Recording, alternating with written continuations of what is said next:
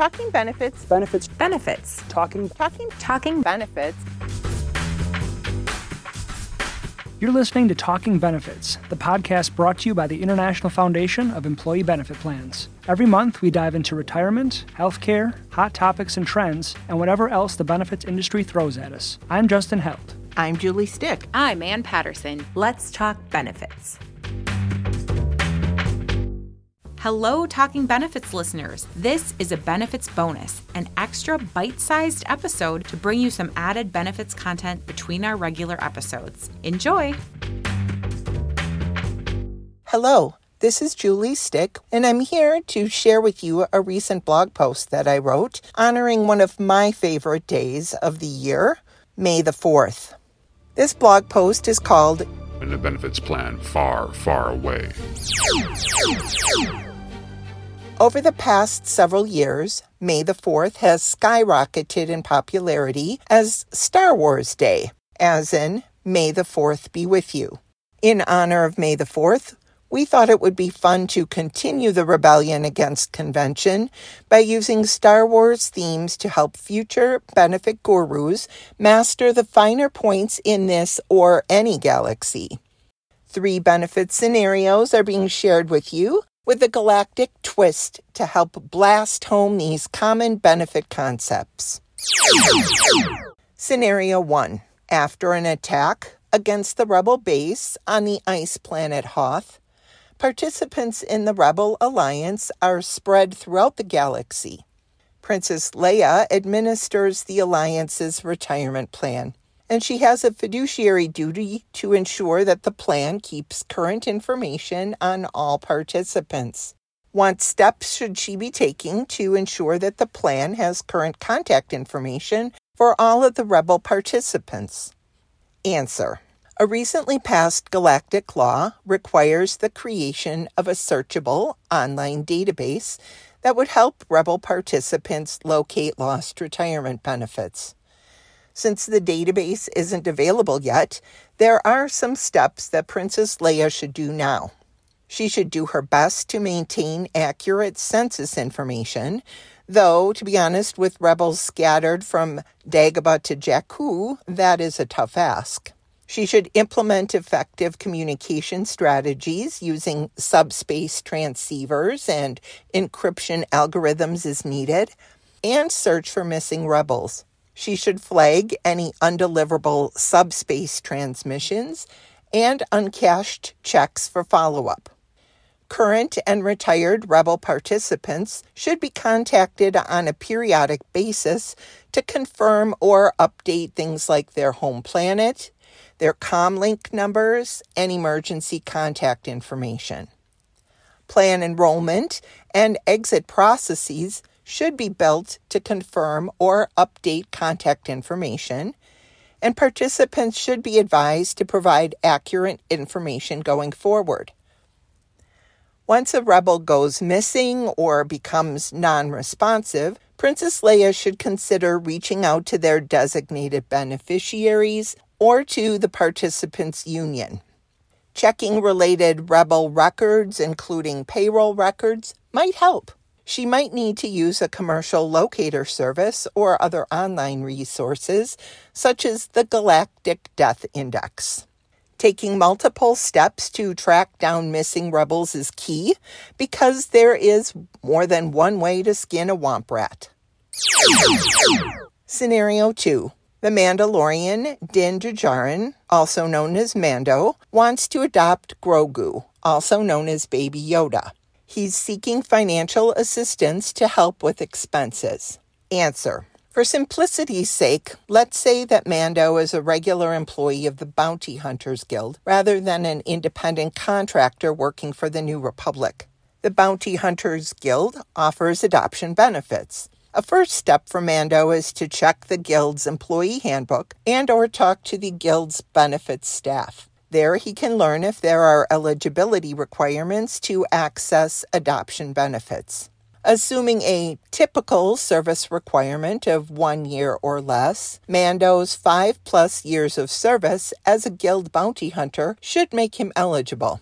Mando should also ask if there are age limits that apply to the child being adopted. Some employers require that children be no older than what would be sixteen or eighteen human equivalent years of age.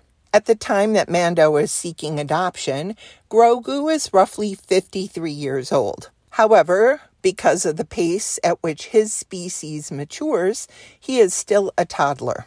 Once eligibility is confirmed, what benefits are available?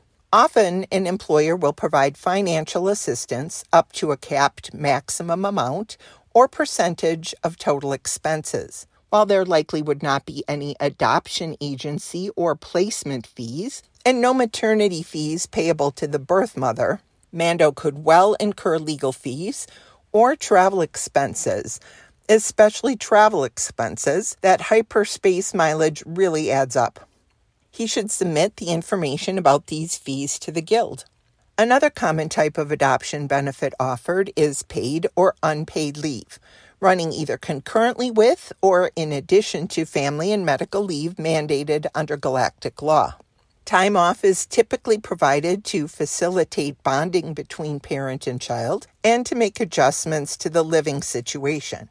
While the bond between Mando and Grogu was firmly cemented some time ago, the leave could be spent settling into their cabin on Navarro.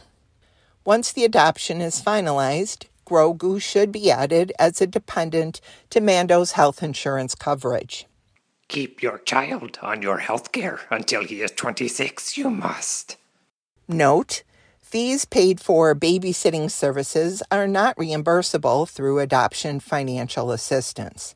To recoup any fees paid to Palimato for her services, Mando should check with the Guild's Benefits Department or consult the handbook to see if a dependent care flexible spending account is offered. Scenario three. After being betrayed by Lando Calrissian, Captain Han Solo was turned over to Darth Vader, who ordered him to be frozen in carbonite. You got a lot of guts sewing up here after what you pulled. Roughly one year later, Captain Solo was rescued by the rebels and freed from the carbonite. Due to the length of his confinement, he suffered from hibernation sickness, manifesting itself as temporary blindness, weakness, dehydration, and memory loss. As his employer, the Rebel Alliance must deal with disability and sick leave issues while Captain Solo is recovering. First, the Rebel Alliance Benefits Department will need to determine if Captain Solo's freezing was a work-related incident. Because he and other rebels were fleeing the Galactic Empire and hiding in Cloud City after the Battle of Hoth, it's likely his condition would be considered work-related under galactic workers' compensation laws. This will entitle Captain Solo to full or partial paid leave. The Alliance should also determine whether or not the workers' comp leave should run concurrently with unpaid family and medical leave mandated under galactic law. If the sickness incapacitates Captain Solo for more than three days, it will generally qualify as a serious health condition under these laws. The Alliance may also provide paid, sick, medical, and or disability leave. These benefits could top up Captain Solo's pay to reach the level of his full salary or provide compensation after other paid leave has run out. The Alliance Benefits Department will need to coordinate when each of these types of benefits comes into play. If Captain Solo has lingering effects from the sickness, he may be protected under galactic disability law. In this case, the Alliance may need to make reasonable accommodations so he will be able to perform essential job functions, such as clandestine infiltration, firing a blaster, piloting a starship, and, of course, rescuing princesses. We sense your powers growing, but don't end your training now. Avoid the quick and easy path that Darth Vader chose.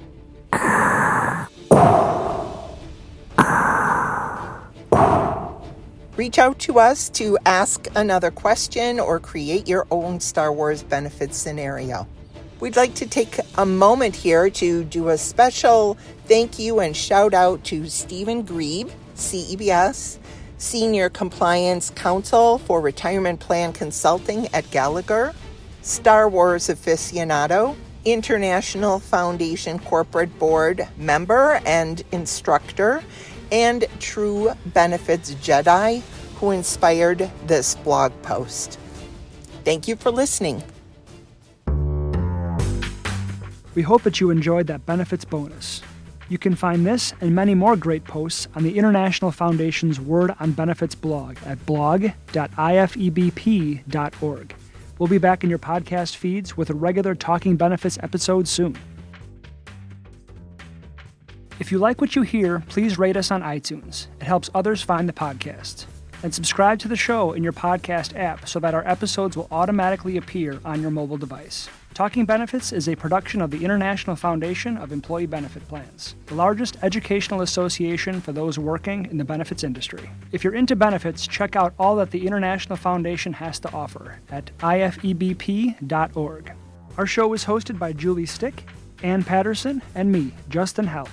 Produced by Stacey von Alstein and edited by Amanda Gilsmer. Today's program is copyrighted in two thousand twenty-three by the International Foundation of Employee Benefit Plans, all rights reserved. The opinions expressed in the podcast are those of the speakers and not to be used as...